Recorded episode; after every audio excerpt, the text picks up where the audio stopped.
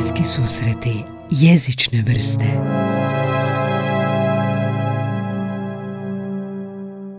Kako smo planirali, Ne znam kako si planirao. Nisi podijelio svoje planove sa mnom. Nisam podijelio I- planove. I didn't get the memo. Memo. Anda, dobrodošla mi nazad u podcast. Vraćaš se u podcast.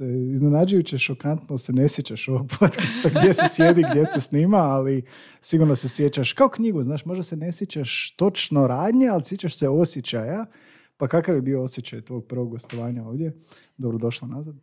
A, Hvala lijepa na pozivu, pa lijepo je biti ovdje, mada se ne sjećam da sam već ovaj, jednom bila ovdje, kao što si ti to već rekao. Sjećam se osjećaja i osjećaj je Loš. bio, bio jako dobar. A šta sad da drugo kažem, osim da je osjećaj bio jako dobar. Sjećam se da je vrijeme brzo prošlo. Aha. Sjećam se da si imao zanimljiva pitanja, tako da se nadam da ovaj put nećeš iznevjeriti ovaj, u tom segmentu, jer odgovori jako puno ovise o pitanjima. U, kakav Da, pritisak. tako da no pressure. No pressure, da. Od kad smo se zadnji put vidjeli, um, mi smo u zadnjem podcastu pričali dosta o slikovnicama. Mhm. Imaš onaj svoj citat gdje govoriš da a, ljudi često govore da nemaju vremena za čitati, ali svako ima 20 minuta za slikovnicu. Mhm. Poklonila si mi jednu koja je sjajna, koju sam ja podijelio ljudima, vratili su mi. Podijelio sam ljudima koji imaju djecu da im čitaju i roditeljima je bilo zanimljivije čak nego je o djeci a, kako je kralj ukrao mrak, jel? A, Kralj koji je zabranio Kralj mrak. koji je zabranio Da. mrak, da. Mhm. Sjajna je i ovoga, sjećam se da je to bilo baš nešto što nikad nisam razmišljao. Da, imamo 20 minuta za slikovnicu i ne, ne moraš imati dijete da bi imao slikovnicu. Tako je, Jel je tako to točno? To je sve točno. To je Da. sve točno. Iako ovaj, vjerojatno ako dođeš u knjižaru će te pitati pa koliko mali ima godina? To je istina. Isto kao što ćete pitati je li za dečka ili za curicu, Mm. a ovo potonje pitanje na koje uvijek poludim i onda ti jadni ljudi ovaj, da, da. u knjižari uvijek čuju ono što vjerojatno nisu, nisu tražili, ali dobro, ja se nekako mislim da možda edukacija ovaj, nije loša od kud god došla.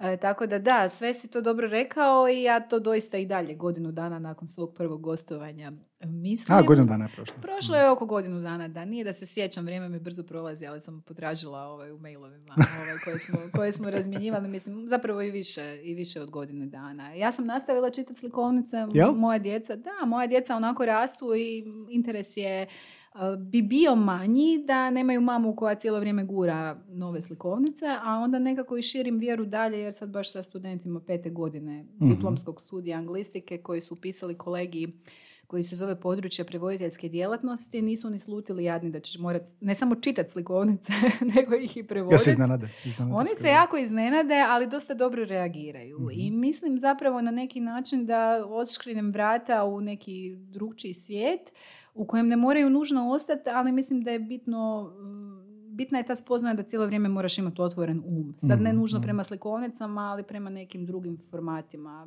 Bila to poezija, bila to, ne znam, nekakva ilustrirana knjiga gdje su ilustracije jako bitne, gdje nose radnju. Tako da, evo, neki se iznenade, mnogi promjene mišljenja i Mhm. nekako mislim da to sve doprinosi tim nekim čitanjima različitim. I ovoga slikovnicama si se nastavila baviti i, i e, složila si to u nekakvu knjigu. E, tako je, da, to je baš jedan projekt koji se sad bliži kraju, na kojem e, sam radila s kolegicom Marijom Otfranulić, koja je isto tako velika zaljubljenica u slikovnice. Ističem to kao prvo, zato što uvijek me pitaju kao šta je bitno za dobrog prevoditelja slikovnice. Bitno je biti čitatelj slikovnica. Ovaj, Marija kao i ja je velika čitateljica i gledateljica, promatračica slikovnica, jer slikovnica ima i ovaj vizualni dio koji je apsolutno nezanemariv, ali je isto tako i književna teoretičarka i znanstvenica i neko ko se ozbiljno kritički time bavi. I onda smo nas dvije ovaj, nekako tu svoju strast i interes, kako znanstveni, tako i praktični, pretočili u jednu knjigu koja bi trebala do kraja godine ovaj, izaći i koja će se zvati, odnosno već se zove Velika važnost malih priča. Velika E, važnost malih priča. Tako je, da, slikovnice kao male priče na različitim nivoima koje su zapravo velike i koje su zapravo, e, osim što su umjetnička dijela, e, dobri alati, nazovimo to grubo tako, pomagala u nekakvom odgoju čitatelja i čitateljica. Za koga je ona namijenjena knjiga? Knjiga je namijenjena prvenstveno praktičarima. Znači ljudima koji rade s djecom na različitim razinama. E, Nekako smo to zamislile kroz tri prostora na kojima se grade čitatelji i čitateljice, a to su prvo kuća ili dom, onda škola u najširem mogućem smislu, ne mislim se nužno na osnovnu školu samo, već mislim i na vrtić. Bilo kakve edukacije. I visokoškolske institucije, evo malo prije sam rekla da ovaj, ja svojim studentima dajem ovaj, da, da čitaju slikovnice, a onda i knjižnica, koja je vrlo često zanemareno mjesto, ali izuzetno bitno i može jako pomoći u tome da se ne samo izgrade čitatelji, nego i u onoj nekoj kritičnoj dobi kad i djeca koja su voljela čitati prestaju čitati. Mhm. To se obično događa prema istraživanjima negdje između 12. i 15. godine. Prestaju čitati. Prestaju čitati, da, zato Pubertet? što pubertet i razno razne druge stvari, lektira vrlo često, znači tekstovi se uslože, oni nekako postaju složeniji, oni nekako se možda u tom ne snađu zbog te kombinacije teksta i života, puno je predmeta u školi i tu je ta pedagoška podrška i nekakvo nježno vodstvo zapravo jako bitno. Mhm. I onda smo to nastavili razložiti kroz naša čitateljska iskustva, to je jako bitno, znači knjiga je nekako popularno znanstveno intonirana, stručna s jedne strane. Je, to je knjiga koju smo zapravo zamislili da smo je kao nešto što bismo nas dvije voljele čitati. Da. I onda smo tako ovaj, neskriveno unijele taj svoj znanstveni i stručni sadržaj, znači ona ima i bibliografiju i puno citata, ali to nije u prvom planu. U Mhm. prvom planu je da to bude iskoristivo. I ima jako puno, to je nešto što obje volimo, tragova vlastitog čitanja. Znači pokušavamo zapravo baš evo konkretno u prvom poglavlju objasniti e, važnost i vrijednost i korisnost i namjerno to zapravo ističem, korisnost čitanja književnosti. Jer u ovo vrijeme poplave stema i tih nekih praktičnih, opipljivih, empirijskih znanosti, književnost nekako ostaje po strani kao nešto što je eto lijepo, ali beskorisno. I onda mi pokušavamo objasniti zašto je da. zapravo književnost korisna. Da, zanimljiv je taj argument. Ali s druge strane, dosta a, mladih odlazi a, čak i u društvena područja, pa nema ovoga toliko am, stema, odnosno ima stema, ali nema onih e, manualnih radova. Ali ovo sa književnosti, da, zapravo a, ljudi to doživljavaju kao nešto što je ok, tamo je, postoji, hobi je, Dodatna ali nije aktivnost dodatna na- aktivnost, ali bez da otkrivaš previše što imaš u knjizi, što će ljudi kupiti i či- čitati, kako bi nekako naglasila što je to praktično, što je to korisno. Dvije stvari. Mislim, još i puno više, ali evo dvije koje mi prve padaju na pamet su fokus i empatija. E, Fokus, e, kad kažem fokus, onda će to svi ovaj, pedagozi i roditelji ovaj, razumjeti, toliko što znaju da djeca danas nemaju fokus. Mahom da je ta granica nekakva strpljenja sve manja i da se zapravo e, jako malo e, vremena e, provodi u nekakvim aktivnostima koje su mentalno zahtjevnije. A čitanje to svakako jest, jer puno je lakše sjest pred ekran i dopustiti da te ekran zabavi, nego uzeti knjigu i uložiti određeni mentalni i fizički vrlo često ovaj, napor na neki način. Kad kažem fizički, onda mislim na sve ono što se u mozgu događa, jer mozak nije fiziološki opremljen za čitanje. Znači, te sinapse i te veze koje se stvaraju se moraju izgraditi.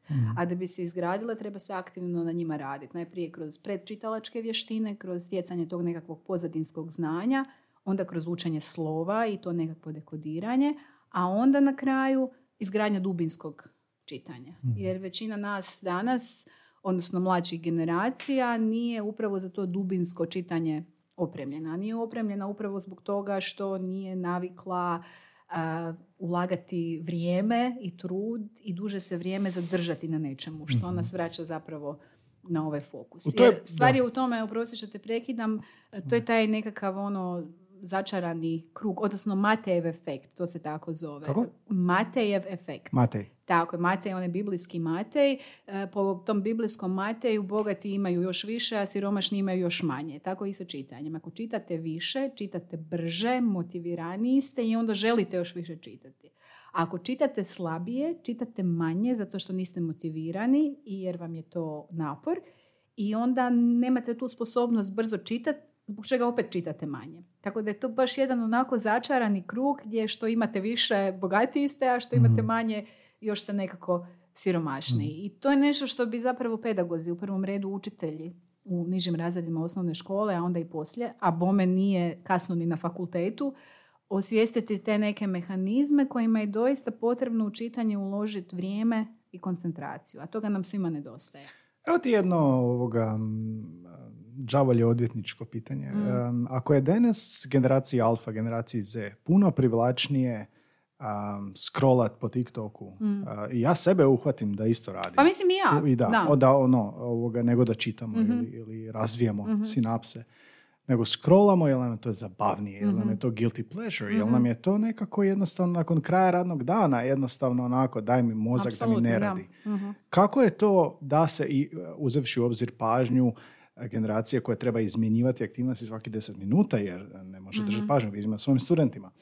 A, kako to dvoje povezati? S jedne mm. strane imaš to što ti govoriš i što nastojiš propagirati sa mm. knjigom i sa svojim radom, a s druge strane imaš svijet koji ide u ovom svom smjeru koji ne, ne pita nas. Znaš, mm Ne pita nas. Jel, jel osjetiš nekad da je borba možda malo uzaludna i mikrokozmična? to smo reći najviše danas spomenuli prije snimanja.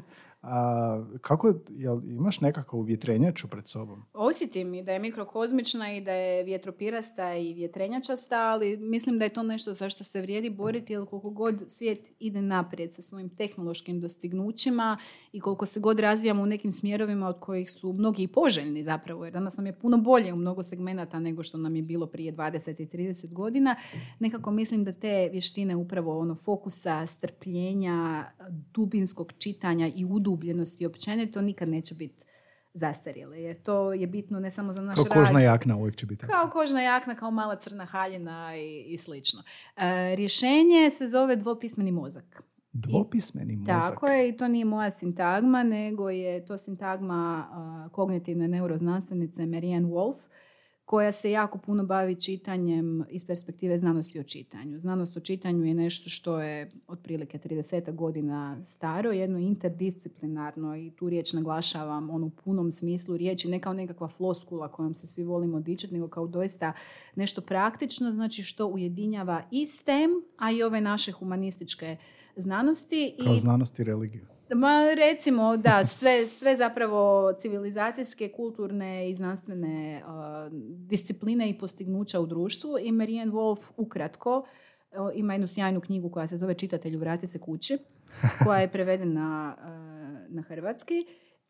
Ona kaže da moramo zapravo kao što bilingualna djeca od malena njeguju ta dva svoja jezika i zna se po kojim principima, tako moramo od početka njegovati mozak mladih čitatelja i čitateljica e, na način da im damo dovoljno digitalnog i dovoljno, nazovimo to uvjetno, analognog. mm Tako ona kaže recimo da prve tri godine života bi primat trebale imati ove nekakve nedigitalne aktivnosti, da se dijete navikne e, na to da bude strpljivo u čekanju rezultata, da se navikne misliti s tim izvorima, e, nekakve aktivacije koje dobiva, da se navikne slušati priče koje mu roditelji čitaju i slično, a onda poslije pomalo i vrlo ciljano i vremenski ograničeno uvoditi ove digitalne mhm. aktivnosti. Poanta je da zapravo neke stvari bolje radimo i mi to znamo. Neke stvari bolje i brže radimo na ekranima, a za neke za koje treba veća pažnja i koncentracija volimo imati evo kao ti sada papir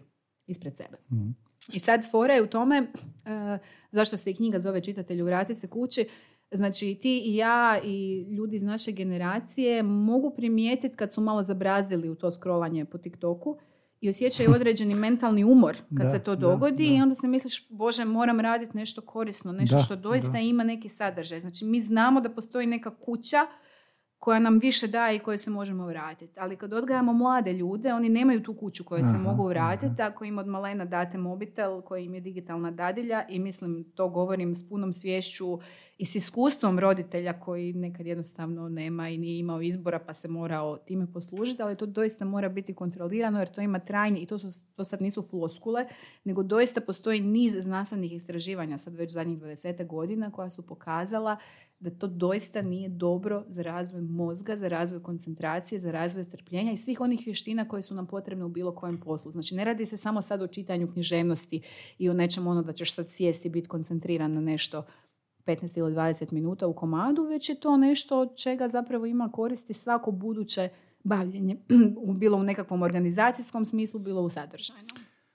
Da, i, i odličan argument i to je tako, ali jel si ti optimist? Jel ti to vidiš? Pa još uvijek sam optimist, da. mislim, vidim to s vlastitom djecom i recimo imamo dogovor, jako se teško boriti protiv toga. Čim u kuću uđe PlayStation i čim oni dobiju mobitele i čim, evo recimo to je jedan neki moj vid borbe, imam kćer od uh, 11 godina i sina od 9 i nemaju još mobitele. Jedini su u razredu koji nemaju mobitele i to zna biti onako nekad malo peer pressure. Zna i meni kao roditelju biti nepraktično jer kad su na aktivnostima onda bi mi bilo zgodnije da me nazovu. Ali vidim da je to zapravo dosta dobra odluka bila jer vidim da imaju to neko vrijeme u danu koje im ostane kad doista posegnu za knjigom. Jer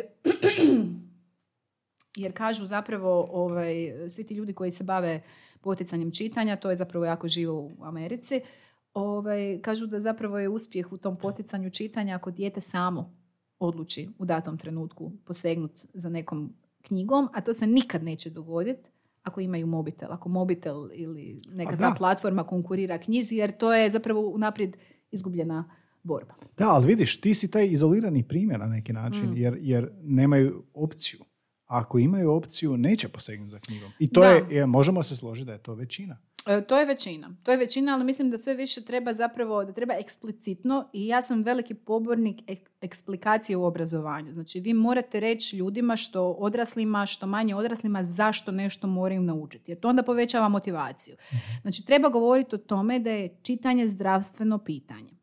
I to je istinski tako. Znači, vi radite na razvoju mladog mozga taj mozak neće izgledati isto i neće imati iste kapacitete ako ga odgaja ekran i ako ga odgajaju neke sporije, strpljivije, fokusiranije aktivnosti. To je znanstveno dokazana činjenica. I mi to razumijemo. A kako, to, to djeci?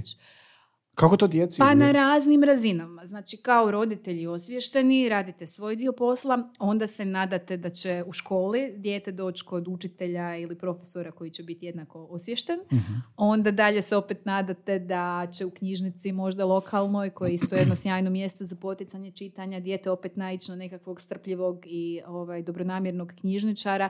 Ne znam, malo onako sad kad to izgovaram zvuči kao jedna ono socijalna utopija. utopija ali, ali, evo, događa se. Nije, nije... Ne, znam, ja, ja vrlo često vodim ove razgovore, znači ova pitanja, jesam li optimist, je li sve otišlo k vragu, onda mi dođu roditelji i kažu da, da, da, evo mi puno čitamo, jer jedan isto od argumenata je da za poticanje čitanja je dobro da je dijete okruženo knjigama. Ali ja znam puno primjera gdje zapravo roditelji imaju hrpetine knjiga jer se bave poslom koji ima veze sa književnošću ili znanošću o književnošću, a djeca ne žele vidjeti knjige. Znači, možda ovaj argument on da treba biti okružen knjigama, da bi se posegnulo za knjigama, malo pada u vodu. Ali ono što ja mogu iz vlastitog iskustva reći je da ni kao pedagog ne treba gubiti strpljenje. Jer ako ove godine ne funkcionira ili ovaj mjesec ne funkcionira, treba, to isto kao kad dijete počinje jest tek.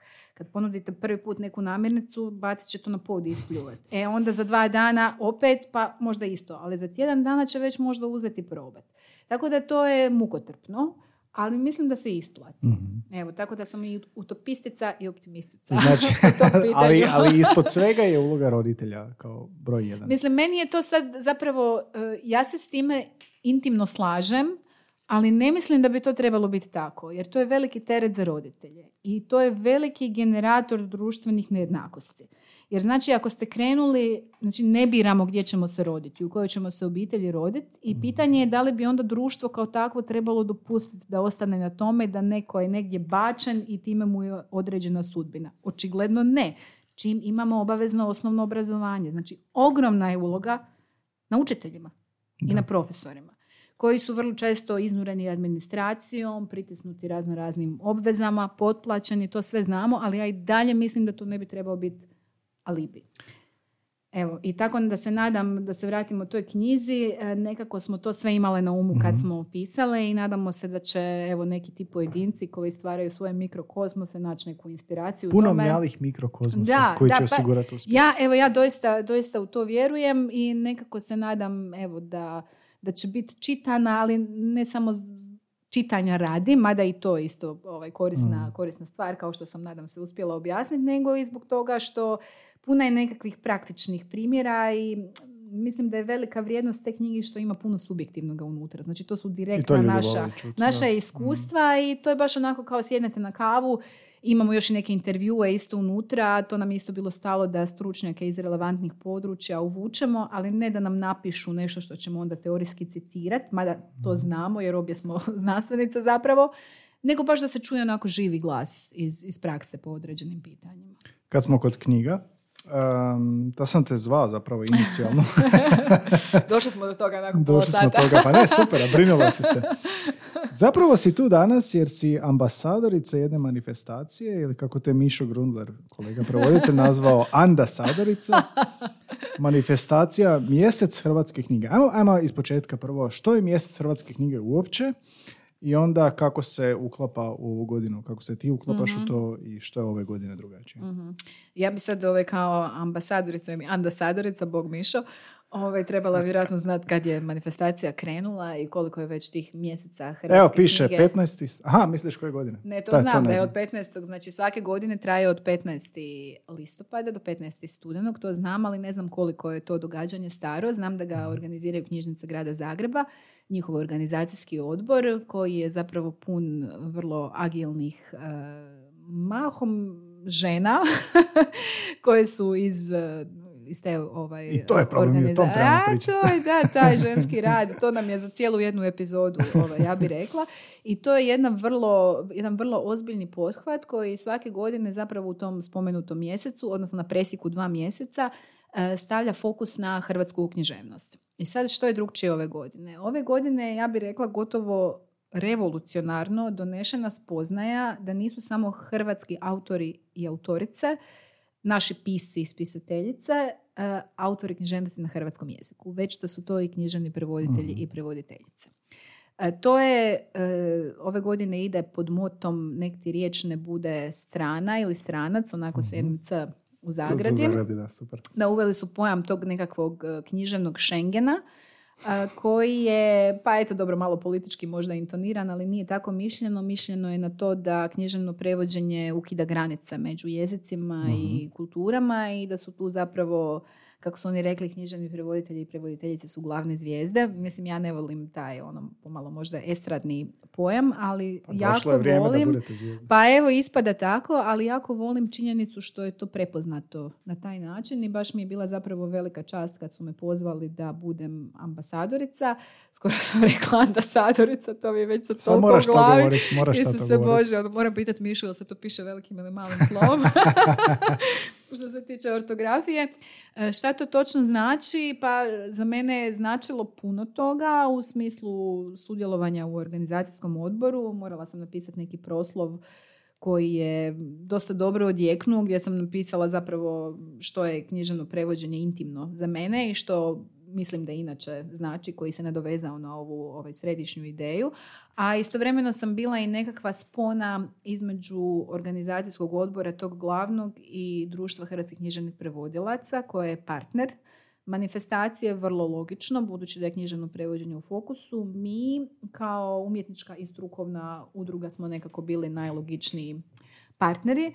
E, kažem mi zato što sam ja potpredsjednica društva i dosta mhm. aktivna članica u smislu da koordiniram puno projekata i jako mi je zapravo e, stalo do te nekakve vidljivosti i do edukacije na koju sad u zadnje vrijeme e, stavljamo dosta velik naglasak.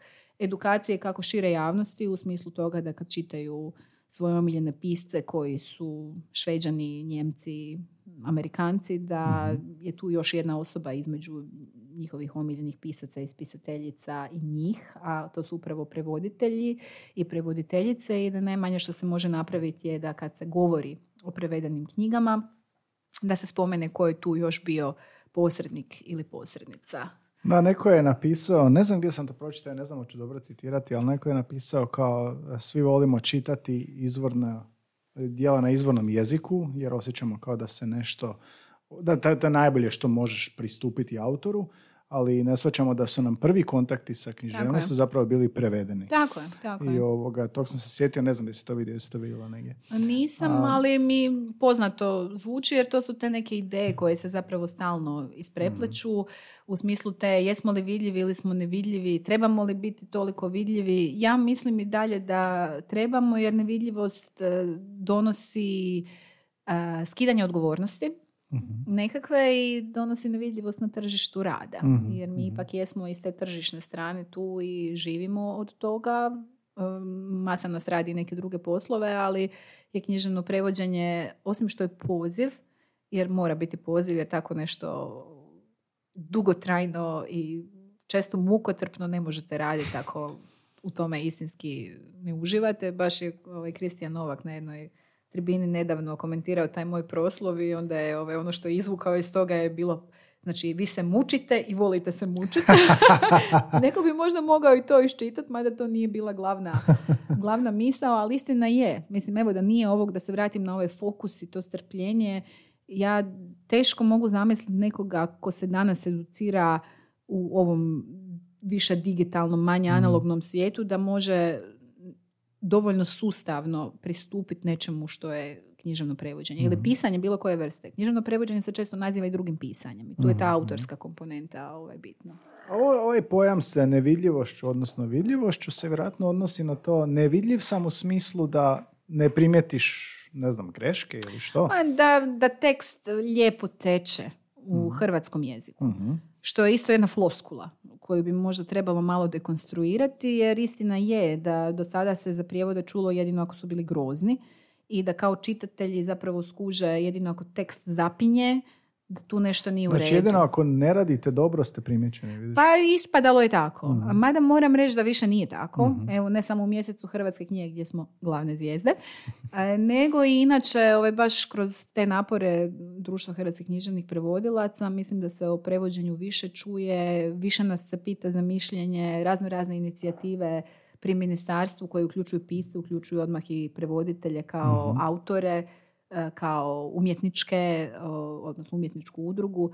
Tako da evo, ne mogu se, ne mogu se požaliti, ali to je konstantan rad je zapravo u podlozi i to je ono, s jedne strane mukotrpno, ali s druge strane i zabavno. Imam osjećaj da se, da se isplati. Evo, to što je, su knjižnice grada Zagreba prepoznale e, da su književni prevoditelji i prevoditeljice autori tekstova na hrvatskom jeziku, da pridonose korpusu hrvatske prijevodne književnosti, to je velika stvar. Zato sam i rekla da je to revolucionarno u neku ruku. I sad se zapravo događa ta situacija Znači ja gledam dnevno taj feed na Facebooku mjeseca Hrvatske knjige, koji svakako ovaj, preporučujem jer imaju baš nekakve zanimljive objave i gledam šta se događa u knjižnicama, jer većina programa se izvodi u narodnim knjižnicama po cijeloj Hrvatskoj.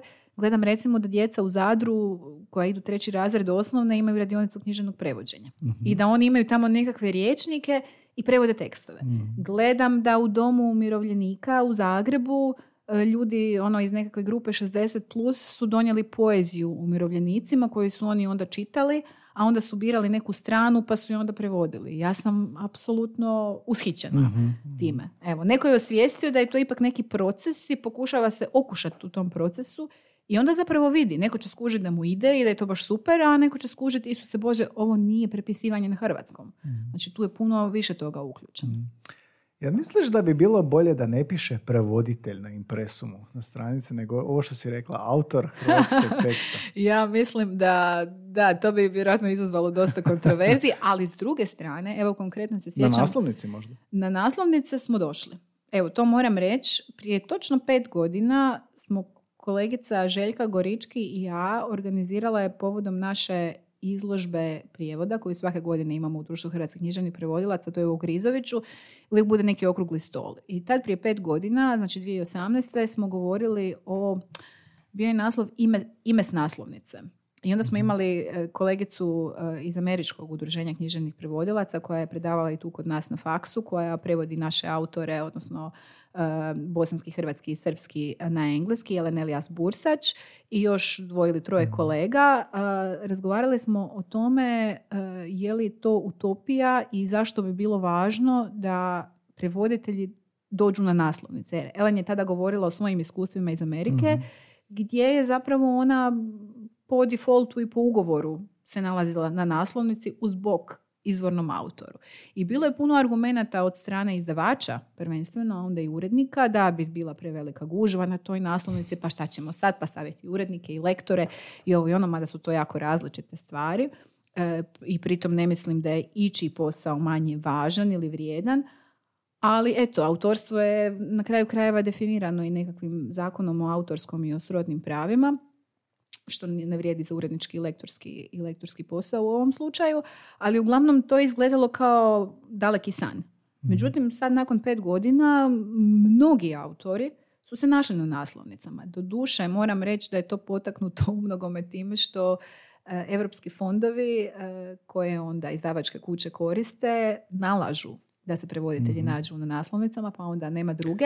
Međutim, to je u hrvatskom medijskom prostoru stvorilo tu, odnosno nekako osvijestilo i normaliziralo tu ideju da evo, možeš možda dizajn prilagoditi tome da napišeš još jedno ime. Tako mhm, da, mhm. ono, ako pogledaš malo pažljivije, onda ćeš vidjeti da ih ima sve više. Nešto mi je sad palo na pamet kad si pričala o američki um, prevoditeljicu koja je tamo mm. bila. Jel misliš da tamo, pošto je kao donosim ti stranu knjigu na engleski jezik, nekako prevoditelj dobiva kontroverzno, ali više na važnosti u odnosu na gle, donosim ti engleskog autora na hrvatski. Kojeg bi ti onako znao čitati, ovaj, da se malo potrudiš ili da se ne potrudiš. Na neki pa, način. Znaš šta, i da i ne, zato što... Uh, koliko je realno prosječnom Amerikancu bitno da pročita nešto što je izvorno napisano. To je opet jedna mala niša, ja bih rekla. Ne znam sad mhm. za postotke, ali znam da se oni uvijek bore i trse prevoditelje prvenstveno, jer to je naša tak posrednička kulturna uloga, da na englesko govorno područje donesu nešto što nije izvorno englesko. Mhm, mhm. I onda imaš tu bukera, pa onda kad Georgi gospodinov dobije bukera, onda se svi pomame za tim. Mhm. Ovaj, pa onda imaš te nekakve ono zvijezde koje guraju cijelu priču naprijed i to zapravo nije loše za, za male književnosti. Evo, padamo i na pamet gospodinovi, apsolutno fenomen Elene Ferrante, koja je isto ovaj, pomakla nekako, nekako fokus, ali sad baš za jedan hrvatski mislim tu ne mogu baš zamisliti da ima previše čitatelja, pa je onda automatski taj pool ljudi među kojima si zvijezda onako malo ali ipak si zvijezda. ali ipak si zvijezda, sad nije bitno. Možeš biti zvijezda u svojoj kući. da. To niko nije. I šta se događa tijekom mjeseca knjige? Kako to u praksi izgleda? Jesu to radionice, jesu to ovoga za razne dobi, spomenula si umirovljenike Jesam, i da. vrtičku djecu? Znači, koncept je takav da e, postoje središnji programi i postoji niz programa u različitim knjižnicama po cijeloj Hrvatskoj. Središnjih programa je nekoliko, ja bih rekla možda četiri, pet E, možda i manje, a i među njima e, mogu istaknuti dva u kojima je DHKP aktivno sudjelovao. E, jedan se tiče BookTube-a, to je znači ono YouTube Booktube. platforme, tako je, gdje je zapravo su pozvani različiti različiti ljudi, odnosno pripadnici različitih nekakvih, ono, ne znam, srednjoškolci, učenici, uh članovi nekakvih filmskih skupina s jedne strane, s druge strane prevoditelji i s treće nekakva zainteresirana javnost da snime kratke priloge o svojim omiljenim knjigama. uh Ali da ne zaborave istaknut da to bude prijevodna literatura, ali da ne zaborave istaknut uh, ko je preveo i na koji način. I mi smo tu onda pozvali kao DHKP svoje članove i članice uh, da ne nužno preporučuju neke prijevode, već da govore sa ove stvaralačke strane o mhm. mukama i radostima prevođenja. Onda smo organizirali, uh, odnosno pomogli organizirati natjecanje u prevođenu za mm srednjoškolce, hey, maturante. je to, to, to je bilo dosta zanimljivo, ne smijem još ovaj, o svemu tome javno govoriti, uh, čuće se, ali uh, nekako nije bilo onoliko prijava koliko smo očekivali. To je bilo za učenike jezičnih gimnazija, za maturante. I nekako mi se čini e, da su oni to onak dosta olako shvatili. Kao pročitali su taj tekst na engleskom. E, imali smo još engleski, njemački i italijanski jer mhm, su bile mhm. takve prijave, a onda smo ovaj, organizirali povjerenstvo koje se sastojalo od članova koji prevode sa sva tri jezika. I Engleski je bio najpopularniji i najviše se ljudi prijavilo jer su valjda mislili da eto, to sve razumiju, čitaju i tako, to im je ono drugi materinji jezik. Međutim, prijevodni rezultati nisu bili ni izbliza tako dobri, tako da onda planiramo kao neki follow-up napraviti, najprije smo mislili napraviti radionicu, a sad će to vjerojatno biti predavanje, nekakvo interaktivno gdje ćemo im objasniti što je to zapravo što su trebali i na koji način treba pristupiti mhm. jednom takvom tekstu.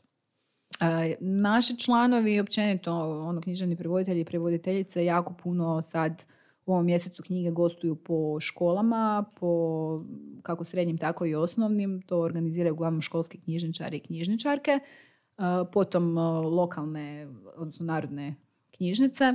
Evo mi isto i na Filozofskom fakultetu, knjižnica Filozofskog fakulteta, sudjeluju u mjesecu Hrvatske knjige s različitim formatima, od izložbi preko okruglih stolova, odnosno panela, pozvanih predavanja. Imamo recimo jedan lijepi, lijepu suradnju DHKP-a i knjižnice Filozofskog fakulteta s našim programom koji se zove u prevoditeljskom ringu, odnosno u prevodilačkom ringu.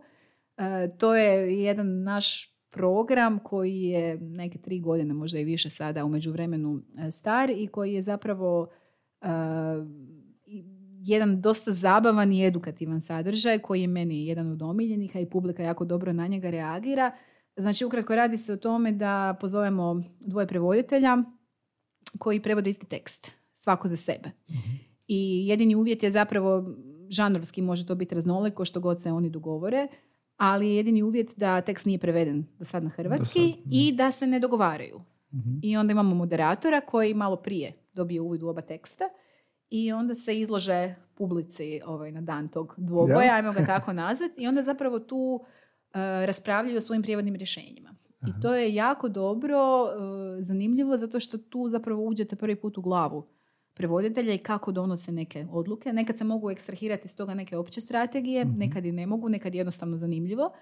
A s druge strane, tu se doista vidi, to je najbolja ilustracija uh, tvrdnje da je prevođenje autorski proces, jer vidite da dobijete, kako god okrenete, dva potpuno različita teksta. I tu se vidi koliki je upliv u izboru riječi, u sintaksi, u shvaćanju stila autora na neki način. Tako da ovaj, ljudi se uvijek jako iznenade kad vide zapravo da je jako malo poveznica između ta dva različita prijevoda. Ako ide dva prijevoda, što to znači? Dva različita, točna, da, odlična da, prijevoda? Da, uglavnom. Uglavnom su to dva različita, mislim zna se uvijek dogoditi jer uvijek se uzme nekakav ulomak i e, stvari u tome kad prevodite jako dugi tekst, onda kad krenete, onda je to sve puno lošije nego kad dođete do sredine i do mhm, kraja. Onda se mhm. morate vratiti jer znate da prvih 20-30 stranica ste pokušavali uloviti glas, ton, stil i da to nužno nije toliko dobro. Ovo je sad malo sirovije zato što je to jedna od verzija i mhm. vanje konteksta. Tako da se zna svega dogoditi, zalomiti i materijalnih pogrešaka i ovog i onog, ali u osnovi su e, ovo što je zaokruženo je zaokruženo na jedan način u jednom, a na drugi način u drugom prijevodu. Se možda sjećaš primjera čisto da, da, da, da onako što, ili Evo, kad si vidjela? Se, sjećam se primjera, baš sam jutro slušala jedan taj prevoditeljski ring koji smo... Bar je super. Ne, ne, ali... Ko rap battle. Da, da, da, je, to je dobro. Malo su nam prigovarali da malo preagresivno zvuči i onda se ljudi razočaraju pa jer neki dođu jer očekuju fight, a bude zapravo jako miroljubivo jer su to miroljubivi ljudi koji su... Jer sama činjenica da pristanete na tako nešto, znači da se izložite na taj način, je već onako neki znak dobre volje. Nije nikako navlačenje rukavica. Znači nismo još imali situaciju možda ćemo imati, ali do sad nije bila situacija da smo imali s jedne strane ili s druge ili s obje dvoje ratobornih ljudi koji ono po cijenu života žele braniti svoj, svoje rješenje. Iako ništa ne, loše u tome. ništa loše, da pače, ali evo uvijek imamo, a imamo i moderatora između njih ili moderatoricu, pa onda tu uvijek Kao ono, da umiri, da. umiri, e, mhm. doslovno to. Ove, ovaj, I sad je bilo, to je bilo prije dvije godine, imamo snimke jer imamo, DHKP ima dosta dobar ovaj, YouTube kanal i onda većinu naših uh, događanja zapravo snimamo. Zbog toga onda privučemo manje ljudi jer znaju da će biti snimljeno pa onda svako želi u miru, u miru svoje sobe to pogledat i to je jedan od razloga zašto organiziramo ringove na filozofskom u zadnje dvije e, serije, zato što smo shvatili da nema šanse da dovučemo studente bilo kamo, nego da moramo doći mi studenti. Da, da.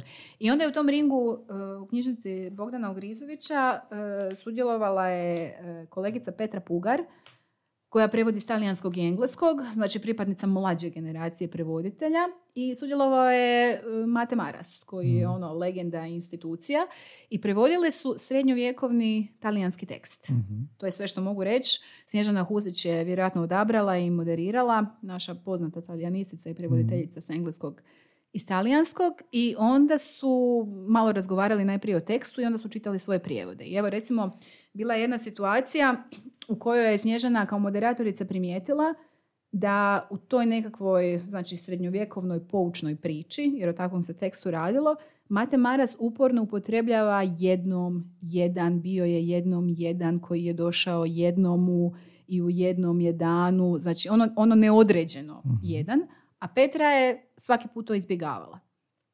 I onda je pitala kao zašto je to tako bilo jednog i drugog. Petra je prvo rekla ono što bismo mi vjerojatno rekli u nastavi njemačkog, taj ein, ein, ein, to se ne prevodi. Isto kao što se ne prevodi neodređeni član e. Znači ili ćeš to riješiti neodređenim oblikom pridjeva ili ćeš jednostavno izostaviti, kontekstualizirati nekako drugčije. I to je Petra rekla, da su je tako na faksu naučili. e onda je došao Mate Maras, koji je jeli, dosta stariji ovaj, i davnije je studirao i onda je rekao da, znam ja da je to tako, ali svako dijelo treba kontekstualizirati. I treba znati da u srednjem vijeku u Hrvatskoj nismo imali puno pisanih tekstova, ali ono što smo imali je usmena predaja. I jako se puno pričalo. I ja se sjećam tih glasova svojih baka i prabaka i ne znam nija koga koje su mi puno pričale ovakve priče. Znači to je jako odgovaralo duhu teksta koji su prevodili i oni su uvijek govorili jednom jedan. I znaš ono, bio jednom jedan. I onda je on, misleći na tu usmenu tradiciju, svjesno zadržao to jedno i jedan. Koje bi se možda moglo reći da je pogrešan prijevod, ali evo, on je donio informiranu odluku. I to je ono što je najbitnija stvar koju ja mislim taj ring eksplicira. Znači, nema točnog d prijevoda, ali ima informirana odluka koju ti možeš braniti i možeš nekako izložiti tu ideju da si o tome jako puno razmišljao i baš iz nekog tog, tog razloga odlučio da je to tako. Govorimo li, govorimo li onda o nekakvoj modernizaciji prijevoda, ako sad uzmemo da će budući naraštaj prevoditelja predo- prevoditi modernije? Mislim da da. Mislim da da. I to je možda ne odgovor na pitanje, ali smjer u kojem bi odgovor na pitanje e, trebali ponovno prevoditi klasike mogao otići. Pa to, to, to mi je palo Da. na pamet. Hoće li onda klasici, što je u duhu vremena današnjeg i da bi bilo privlačnije nekom čitatelju koji je rođen 2020. a, to biti, ne znam, Pa bit će ispravnije? bliskije. Da. Mislim, ta ispravnost i adekvatnost i ekvivalentnost, to su sve relativni pojmovi. Mislim, kad govorimo o ekvivalenciji, o kojoj ekvi- ekvivalenciji govorimo? O funkcionalnoj, o značenskoj, o kontekstualnoj. Tako da to je sve zapravo se jako ovaj, Pa se daje, raslojava. jel se daje tom neko značenje kao prevedi mi ovo moderno? Jel postoje napuci? Jel postoji... Pa ne, ne, napuci ne postoje, ali nekako polazište je da ako prevodite, recimo to bi ja napravila, vidjela, vidjela sam da su to i oni napravili, ako je to srednjovjekovni tekst, onda mora ostati srednjovjekovni tekst. Osim ako nemate baš neki naputak da je to, recimo to je isto jako zanimljivo, Andy Jelčić kad govori, on, on je dosta prevodio Šekspira, ali ne za eh, čitanje, nego za izvedbu na scenu. Mhm. I onda je on govorio o tome, mislim da je bio Rikard III u pitanju, koji je postavljen, a, n- to bi trebalo provjeriti, ali mislim da je bilo u Gaveli. I onda mu je redatelj dao naputak da želi da Rikard III zvuči kao Nick Cave. A dobro, to je, to kao- je performance sad, jel da? E, čak i ne. Mislim, to je bila ono autentična drama, ali način na koji su dijalozi bili složeni i ono što je zadržano iz tog Šekspira je moralo biti po tim napucima prilagođeno više duhu današnjeg vremena. Dok Mate Maras kad prevodi Šekspira, on zadržava patinu i zadržava kontekst Šekspira. On ima na umu da Šekspir je zapravo radi, nije radio svoje e, drame za e, visoki sloj ljudi, za plemstvo, nego da su to zapravo bili oni ljudi iz najnižih slojeva koji su se tamo gužvali ovaj, ispred te bine i da je to morao pučanin najobičniji razumjeti. Tako da to su ono baš različite različite upotrebe s jedne strane, tako da da, ono, ja bih rekla da nekako žanr i medij diktira svoje. Hoće biti naput, o, ne naputak, kriva reći, hoće biti e, oznaka u smislu, u modernom prijevodu. Jel postoji Pa tako nešto? ne bi rekla, ne, nisam to, nisam to nikad do sad, nikad do sad vidjela. Da, to su neke stvari koje nisu regulirane Mhm. i možda je i dobro da nisu. Ono za što se ja dosta zalažem i što pokušavam i provest je pisanje pogovora ili prevoditeljskih bilješki. Prevoditeljski bilješki. Da, Mhm. da, jer U kojem bi da- se to objasnilo? u kojem bi se objasnilo ne u smislu da sad objašnjavaš svaku sitnicu i opravdavaš svaku svoju odluku, ali u kojem bi se objasnio nekakav, nekakav pristup. Evo, ne znam, nekakve osnovne stvari, jer to je onda jako, recimo, ne znam, da je, da je Marko Maras u svom uh, Tolkienu kojeg je prevodio da je spomenuo Tolkienove naputke prevoditeljima, onda bi odmah preduhitrio silne diskusije koje nisu bile svjesne činjenice da se Tolkien zapravo pobrinuo za to svoje nasljeđe u nekim jezicima, pa onda činjenica da se to u početku nije poštovalo je zapravo ogriješenje u startu, koje je mhm. onda postalo kanonsko ogriješenje, a nije mhm. on sad napravio toliko toliku pogrešku što se vrati onom što je Tolkien izvorno htio. Da, bio je on u ovom podcastu uh i priča je baš o tome i ovoga, baš zanimljivo da se to mhm. spomenula sa tim pogovorom. Jer on je objašnjavao baš, baš to, zašto je Rivendell razdol i zašto je. Pamuković i Torbar. I on je bio jako dosljedan. Da. On je bio dosljedan što prijethodni prijevode nisu. Mislim, kad uzmeš ono i stari prijevod Harrya Pottera, to isto tako nije dosljedno. Neki likovi su prevedeni, imena su prevedena, neke uh realije iz tog svijeta su prevedene. A dosljednost je ključna i kod prijevoda, pa? Pa trebala bi biti. Mada i ta mhm. dosljednost se isto tako dosta, dosta nedosljedno tumači na neki način, jer naravno ako upućujete na nekakve toponime, imena, mm. neka sidrišta, glavne točke, onda bi to trebalo uvijek biti isto. Međutim, mhm. to ne znači da svaki put kad se neki pridjev pojavi, ne znam, ako imate rigorous, ne mora to svaki put biti rigorozan ili ne mora svaki put biti strog. Znači, mm. uvijek se gleda taj mikro kontekst. mikro, mikrokozmos, light motiv. A od kad si zadnji put bila je objavljen tvoj prijevod, kad smo već kod prijevoda, Čik, najbolje ljeto od svih. uh koliko dugo si prevodila to? Pa evo, e, Dobila sam, zašto to sad spominjem, taj prijevod je dobio nagradu, mm Josip Tabak, nagradu Društva hrvatskih književnih prevodilaca e, i kad sam primala tu nagradu, onda sam rekla da mi se čini da se taj tekst sam preveo.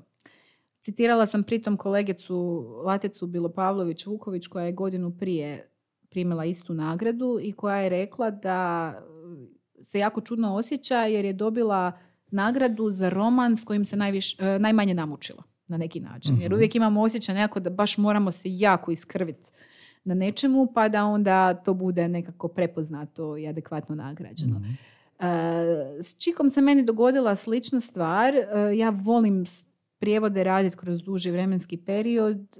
Volim da taj tekst sazre, volim ga čitati više puta s odmakom jer sam onda i ja zrelija i pametnija i nekako mi bolje stvari padaju na pamet ili jednostavno ne razmišljam toliko brzo da mogu sve obuhvatiti u prvom ili, ili drugom čitanju.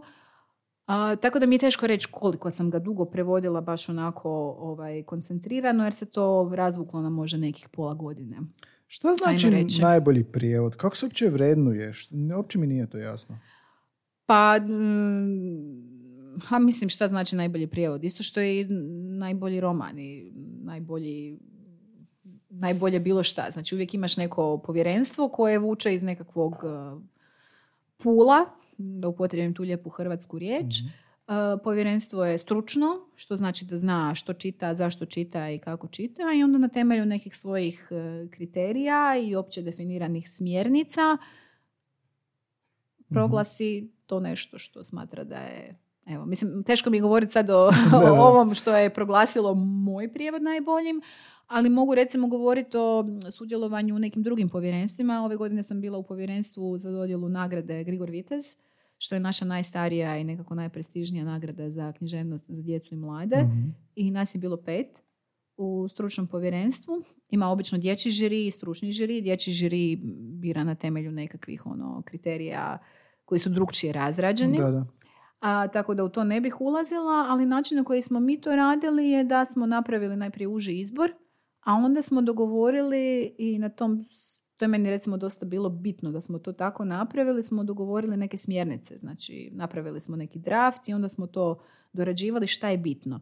E, naime, teško je kvantificirati to što mhm. književnost daje na bilo koji način, kako prijevodna, tako i ova ovaj, ostala, ali e, je dobro imati neke točke kojima se u trenucima kad nas previše ponesu impresije možemo vratiti. Tako da smo mi onda razradili neke kriterije za tekst i za ilustraciju, jer Grigor Vitez se dodjeljuje u kategoriji teksta i ilustracije i onda smo rekli, ne znam, narativna vrijednost, pa šta to znači, pa onda likovna vrijednost, šta to znači, šta tekst donosi u smislu kako postupa s jezikom, mm donosi li neka nova jezična rješenja, da li motivira na dalje istraživanje, na koji način, ima li nekakvu edukativnu komponentu. mhm. Ako ima edukativnu komponentu, je li to previše eksplicitno, jer nije dobro ako je previše eksplicitno, ne želimo dociranje u umjetničkom mhm. dijelu i tako, tako da to je zapravo bio dosta... Zvuči mi jako zahtjevno, kao da Je. se ne da izmjeriti. Je, ne da se izmjeriti. To, u tom je poanta, zato zapravo biramo ljude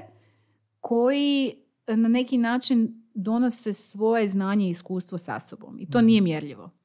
E sad uvijek, za- zato to je vrlo često kontroverzno, jer onda Mhm. uvijek je ono zašto on je tamo, a nije ona, zašto ovo, zašto ono. Zato je, ja mislim, jako dobro da se ta stručna povjerenstva što češće mijenjaju i da doista uvijek postoji nekakav, nekakva verzija nekih smjernica, jer to ne mogu biti čvrsta pravila, ali može biti nekakav nacrt kriterija koji se onda može usavršavati, koji može proizvesti nek- nekakvu velim, opet teško je kvantificirati, ali nekakvu mrežu, ako ne znam, se dvoumite između jednog i drugog, onda se malo vratite ovim kriterijima pa vidit, vidiš Mhm, ono, mhm. ovaj, je li bolje u likovnom ili u tekstualnom smislu i zašto. Mhm, Svačam. A, baviš se i podučavanjem prijevoda na faksu? Imaš petu godinu ili koja je? Da, ove godine imam u zimskom semestru petu godinu, to je znači diplomski, diplomski studij anglistike. Da. Što možeš podučiti prevoditelja, a u kojem smislu si ograničena u smislu očekuješ da su kroz cijeli život već se pripremili, ne indirektno, jel? A, za nešto da bi došli tebi. Jel imaš nekako osjećaj da aha, ovo, ovo ti mogu pokazati, ali ovo si trebao kroz svojih 20 godina već. Ma ne, ovo, tu, tu ideju da je neko nešto trebao dok mi, nije meni došao sam davno napustila. To sam imala u različitim fazama u životu. To uvjerenje i krivu percepciju da uvijek svatko radi svoj posao najbolje što može. To nije tako, to znamo svi da ljudi podbacuju na različitim poljima svog života i da različiti ljudi isto tako rade različito od nas. Tako da ja ovih nekakvih očekivanja prethodnih nemam. Ja svake godine i sa prvom godinom i evo sad sa petom vidim koji mi je materijal za rad i onda u skladu s time nastojim napraviti najbolje što mogu u vrlo ograničenom vremenu koje mi je dano. Znači ja u tom jednom semestru ne mogu od nekoga napraviti književnog prevoditelja ili prevoditeljicu, ali mogu im pokazati što je sve potrebno odnosno na čemu sve trebaju raditi i na koje načine da bi išli u tom smjeru ako je to smjer koji ih zanima. Jer ti studenti koje ja imam nisu a priori odlučili da će se baviti književnim prevođenjem, znači njih možda zanimaju neke potpuno drugčije e, drugčiji vidovi prevođenja. jer studij nije je- književno ne, prevođenje. Ne, studij je prevoditeljski. Mhm. Prevoditeljski studij, oni recimo prošle godine su prevodili znanstvene tekstove, ove godine sad Mhm, imaju mhm, književno mhm. prevođenje i audiovizualno prevođenje, znači oni se još nekako traže. Tako da kontekst je takav da ja zapravo pokušavam uh, ubaciti svega pomalo i nije mi fokus na tome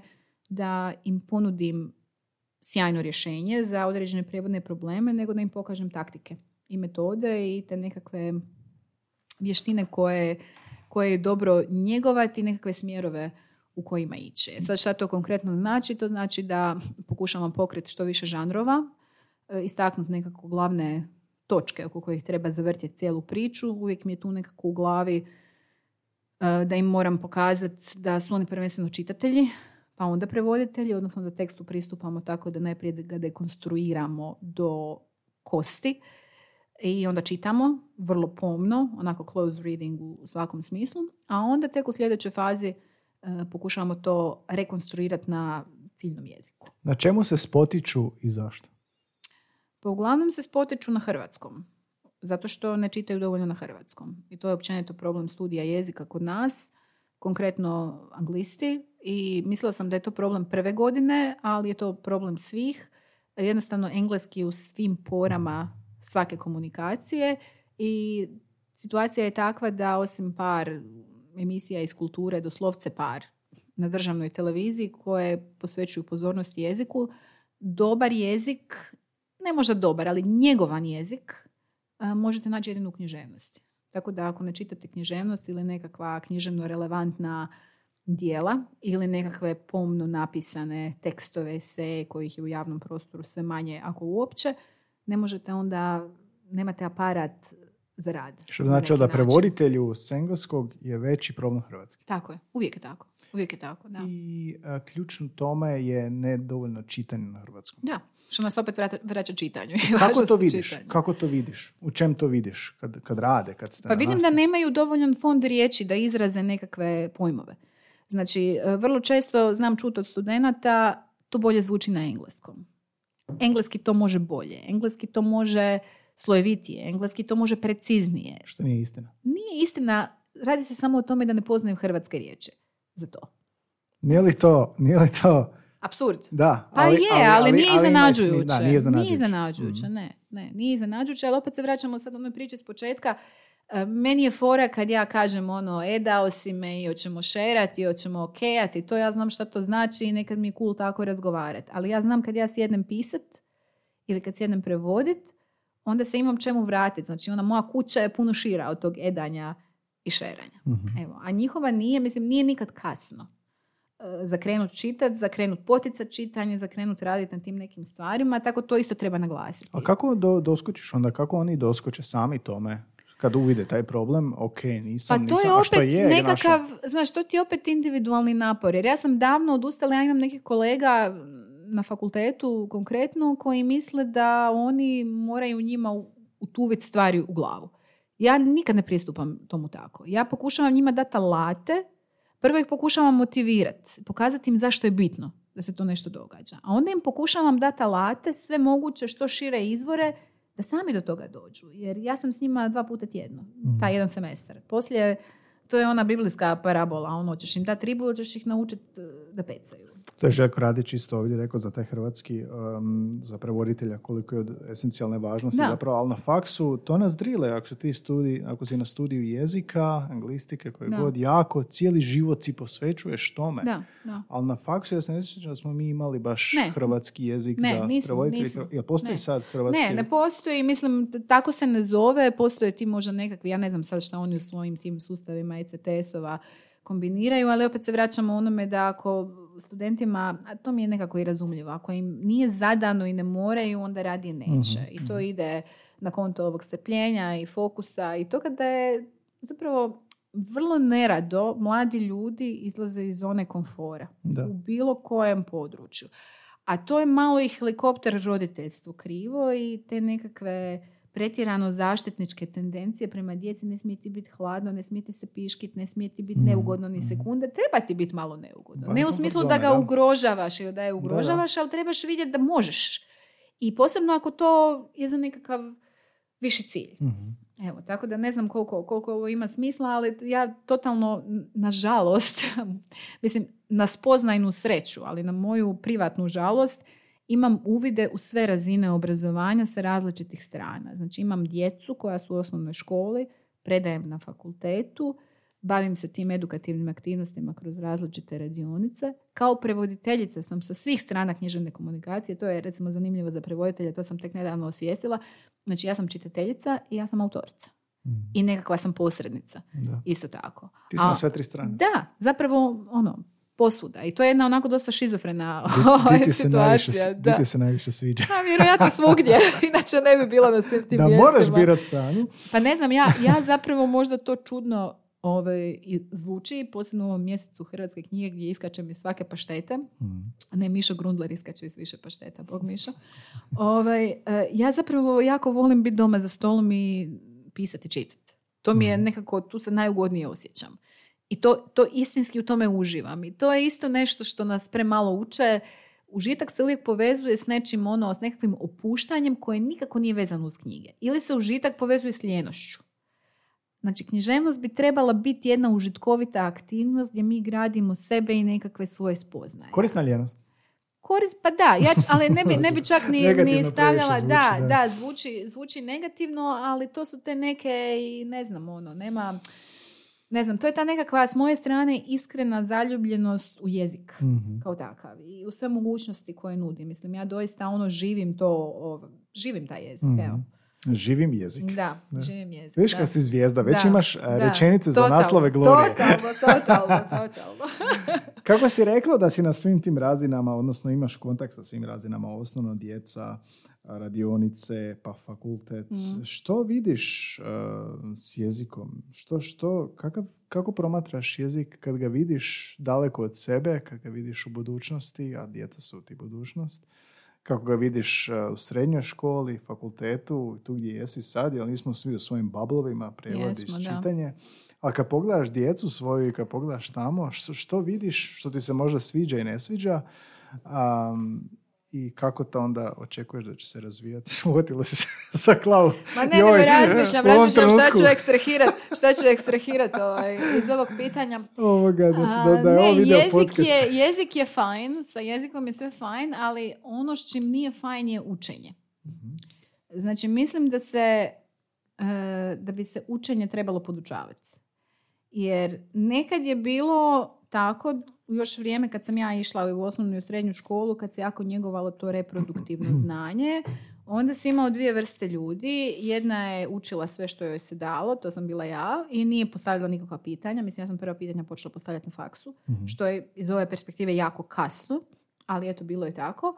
A druga je imala otpor i nije učila. Da, poznato mi to. I sad, sad smo u toj situaciji kad nismo još izašli skroz iz stare paradigme, a trebali bismo jer to reproduktivno znanje je prognano na sve moguće margine i to nam nije donijelo ništa dobro ni na PISA testovima ni na drugim ono kad gledamo gdje je Hrvatska u smislu obrazovanja, u smislu znanja jezika, u smislu razno raznih tih međunarodnih testova ne stojimo dobro.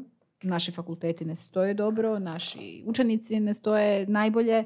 Globalno gledano, naravno imamo mi svojih uspjeha i onda se o njima odmah piše i izvještava i to je sjajno, ali to su opet mikrokozmosi.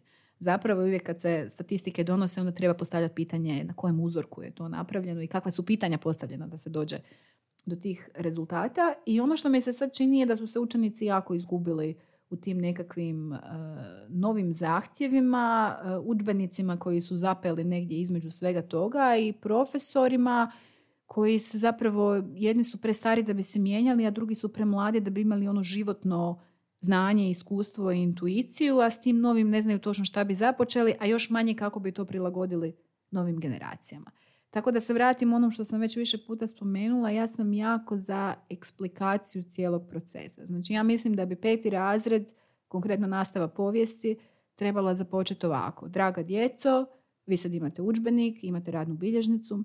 Taj udžbenik nije adekvatno pisan, da se pristojno izrazim, pa ću ja sad vama na Google Classroom staviti nešto što će vama biti radni materijal primarni. Znači svaki put kad krenete učiti povijest, draga djeco, prvo otvorite Google Classroom. Tamo imate plan ploče koji će vam poslužiti kao podsjetnik nakon što proučite ono što sam vam ja napisala ili napisala u prezentacijama. E sad konkretno, moje dijete ima sve ovo, ali ona ne zna od bi počela.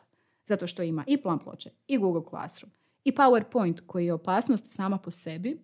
PowerPoint je zapravo jedna onako, baš jedan, jedan dvosjekli mač, zato što s jedne strane je pomogao i ubrzao neke stvari, a s druge strane je, i to već ima dosta istraživanja o tome, je jedna lažna crno-bijela slika svih nekakvih činjenica koje su zapravo pojednostavnjivanje cijele materije. Znači učenici više ne čitaju kompleksnije tekstove u udžbenicima, nego čitaju isključivo PowerPoint. Nekad je to opravdano, jer su udžbenici loši, i to sad mogu pod punom odgovornošću reći, s metodičke, metodološke isto tako, strane, ali nužno nas onda vodi onome, ej daj, neću čitati lektiru, nego daj mi kratki sadržaj. Tako da mislim da bi od toga profitirala mnoga djeca koja nemaju doma roditelje, koji imaju to proklestvo da su i pedagozi, pa onda sjede s njima satima i objašnjavaju im kako trebaju nečem pristupiti. Jer previše se toga pretpostavlja da će djeca, s jedne strane se previše pretpostavlja da će djeca nešto sama, a s druge strane ih saljećete razno raznim informacijama i uputama koji bi mogli sami.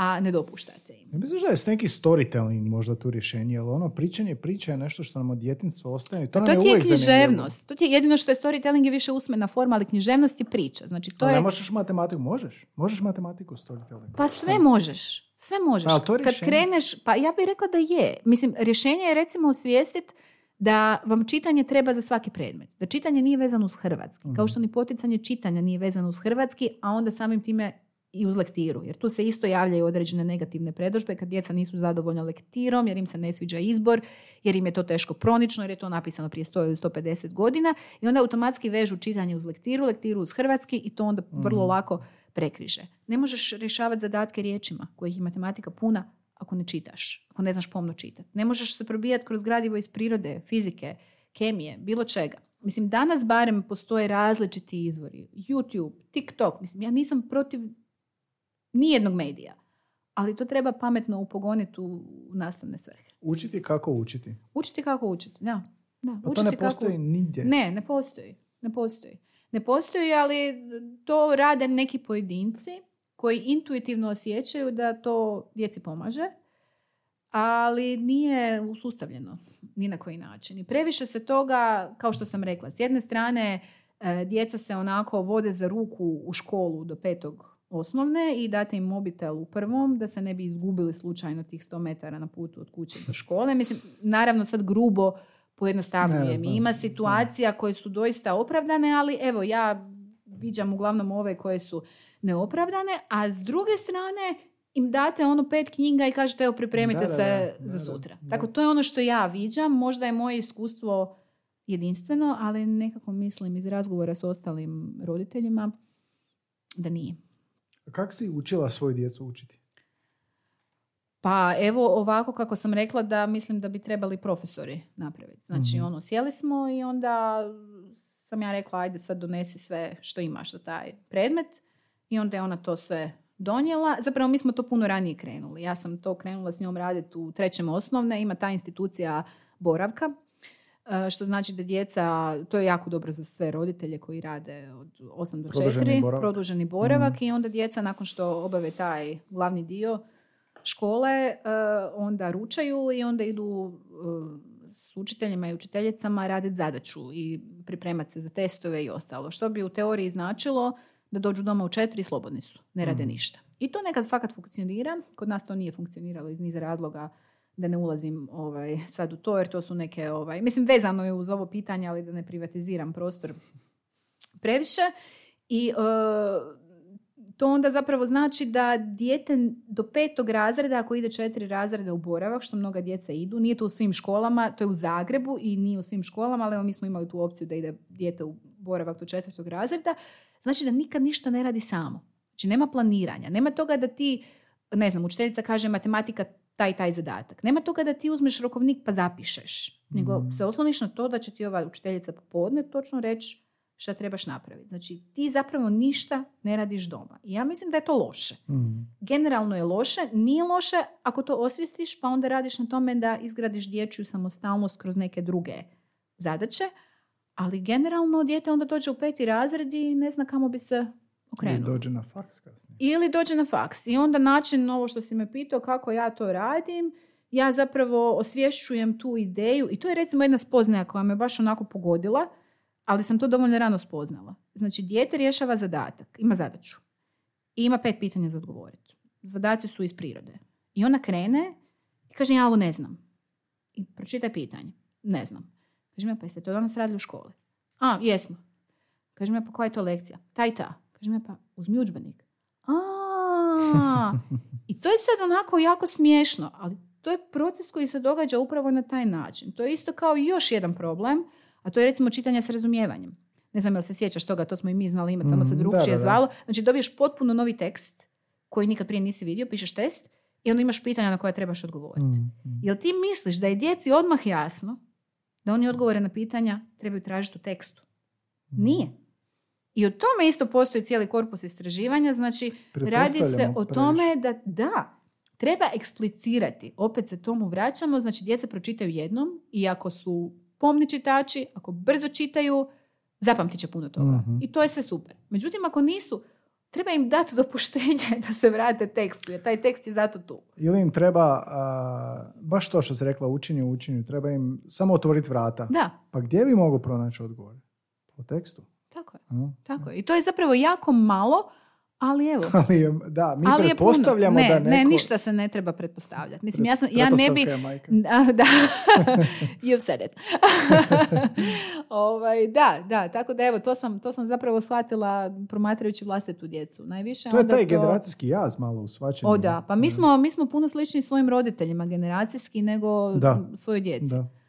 Ili studentima. Ne moramo ići toliko daleko od djece. Znači. Mislim da se tu neka prekretnica nedavno dogodila, da čak primjećujem na svojim bivšim studentima koji su sad zaposleni, da sv- neto mlađe tipa ono dvije, tri Aha. godine promatraju kao malo pa kak nisi to uspjela sama ili pronaći ili Je, je, nešto. da, da, da. Tu negdje ta granica počinje gdje apsolutno, ali ne znam zašto i ne znam je ta digitalna tehnologija baš u tom trenutku se toliko razvila da je stvorila Ma je, digitalna tehnologija se jako razvila i jako nas je udaljila. I to Mhm. opet vidim na primjeru djece. To je ova empatija koju sam spomenula, osim fokusa kao užasno bitnu. E, to sam se htio vratiti na to. Da, ovaj, e, to ti je to da mi zapravo, opet i u tome postoje brojna istraživanja, mi više e, ne gledamo, jed, ni kad smo uživo, ne gledamo jedni druge Da, u da, da, oči, zato da. što cijelo vrijeme imamo te ekrane ispred sebe koji nam kradu pažnju i koncentraciju. Mhm. I djeci je recimo kad dobiju mobitel u prvom osnovne i kad onda imaju 38 Whatsapp grupa,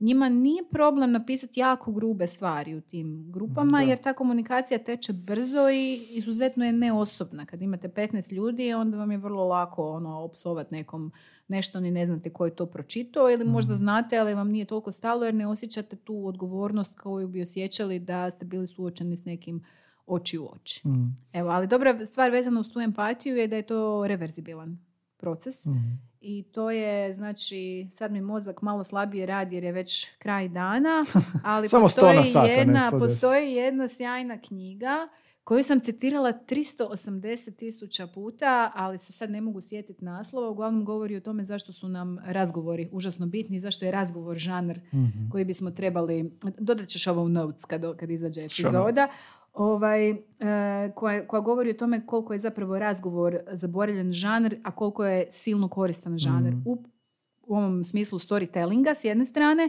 a s druge strane sugovornika i osjećanja onoga što ti sugovornik ima za To si mislila kad neki rekla način. empatija u književnosti. Tako je, Ono, da, mhm, da. mhm. Jer ovaj, empatija, e, ono što ti književnost e, nudi je da proživiš određene emocije bez da se nađeš u toj situaciji. Mhm. I to je isto ovaj, baš u ovoj knjizi koje se ne mogu... A, Reclaiming Conversation se zove, Mhm, Reclaiming Conversation i zašto, zašto je važna, zašto je važna, ovaj, zašto je važan razgovor.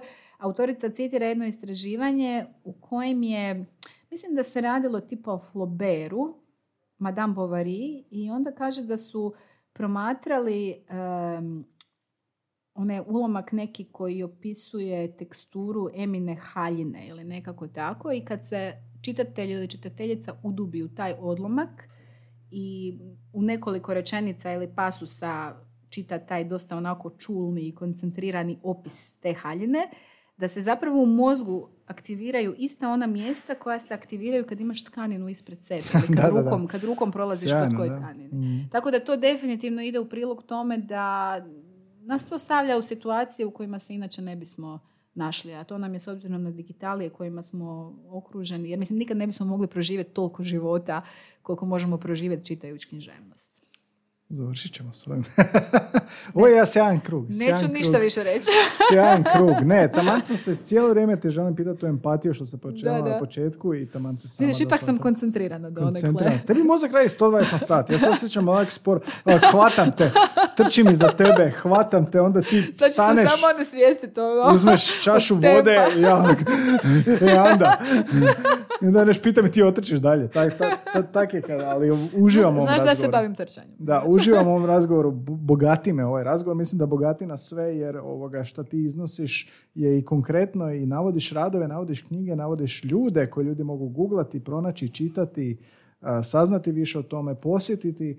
I baš mi je drago da si ovdje jer uvijek je to ovoga, uvijek. Sad, bit će vjerojatno uvijek mi je užitak. To je zato što slušati. postavljaš dobra pitanja, smo tako počeli. ono, Da, da je da. velika odgovornost na onom, jako je podcijenjena uloga e, moderatora. Moderatora. na svaki način i to vidim na, na svakom koraku kad dođem na sjajno organizirane konferencije gdje nije posvećena pozornost tome da osoba koja vodi neki panel ili okrugli stol mora biti Mhm. ne jednako dobro, nego bolje informirana od svojih sugovornika. A to recimo ti radiš, ti stvarno postavljaš dobra pitanja, radiš E, dobru hvala emisiju. Hvala ti da sam dalje na nivou.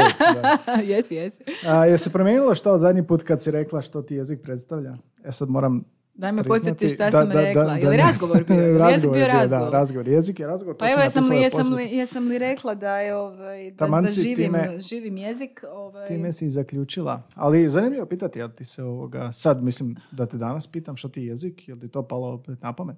Pa možda i bi. Pa evo, i sad smo razgovarali o tom. O to, razgovarali smo o razgovoru. Mm.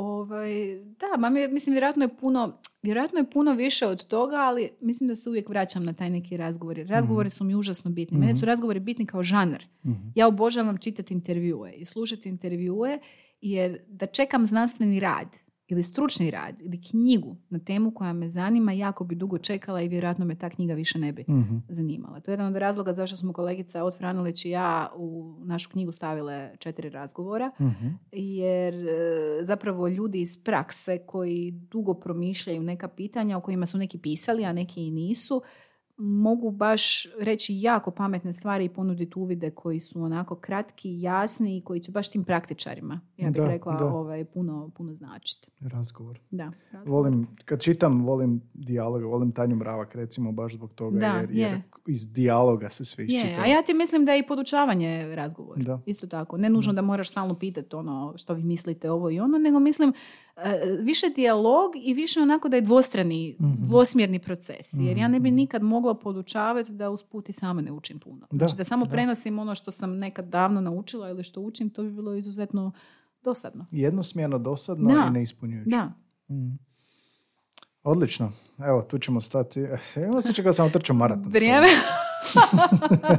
to je sljedeći, sljedeći cilj. Pa da, ja sam, ja sam dobro, ja sam bila umorna kad sam došla k tebi, ali sad onak sam nekako okej. E, Eto, Evo. osvježenje u podcastu. Hvala ti puno na gostovanju. Onda će Hvala hat tebi. trick, treće gostovanje će biti, pa samo, sami ćemo odrediti kad opet napraviš milijun stvari. Da, može, put. može, može. Sljedeća 42 km i još nešto malo. 32. Jesi otrčala maraton? jesi? 42. Ne, nisam. Ja sam ti još na half, Half ovaj, maraton. razini, ali bude i to jedno. Da. evo. E pa sretno ti u figurativnom i doslovnom maratonu. Hvala ti puno. Čujemo se opet Anda, je ambasadorice e, svega književnog i razgovornog.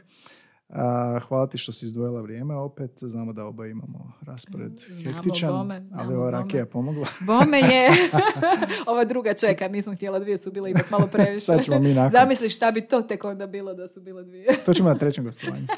Može, hvala, Hvala ti tebi. puno, čujemo se opet. Ajde, živjeli, bok. Bog, bog.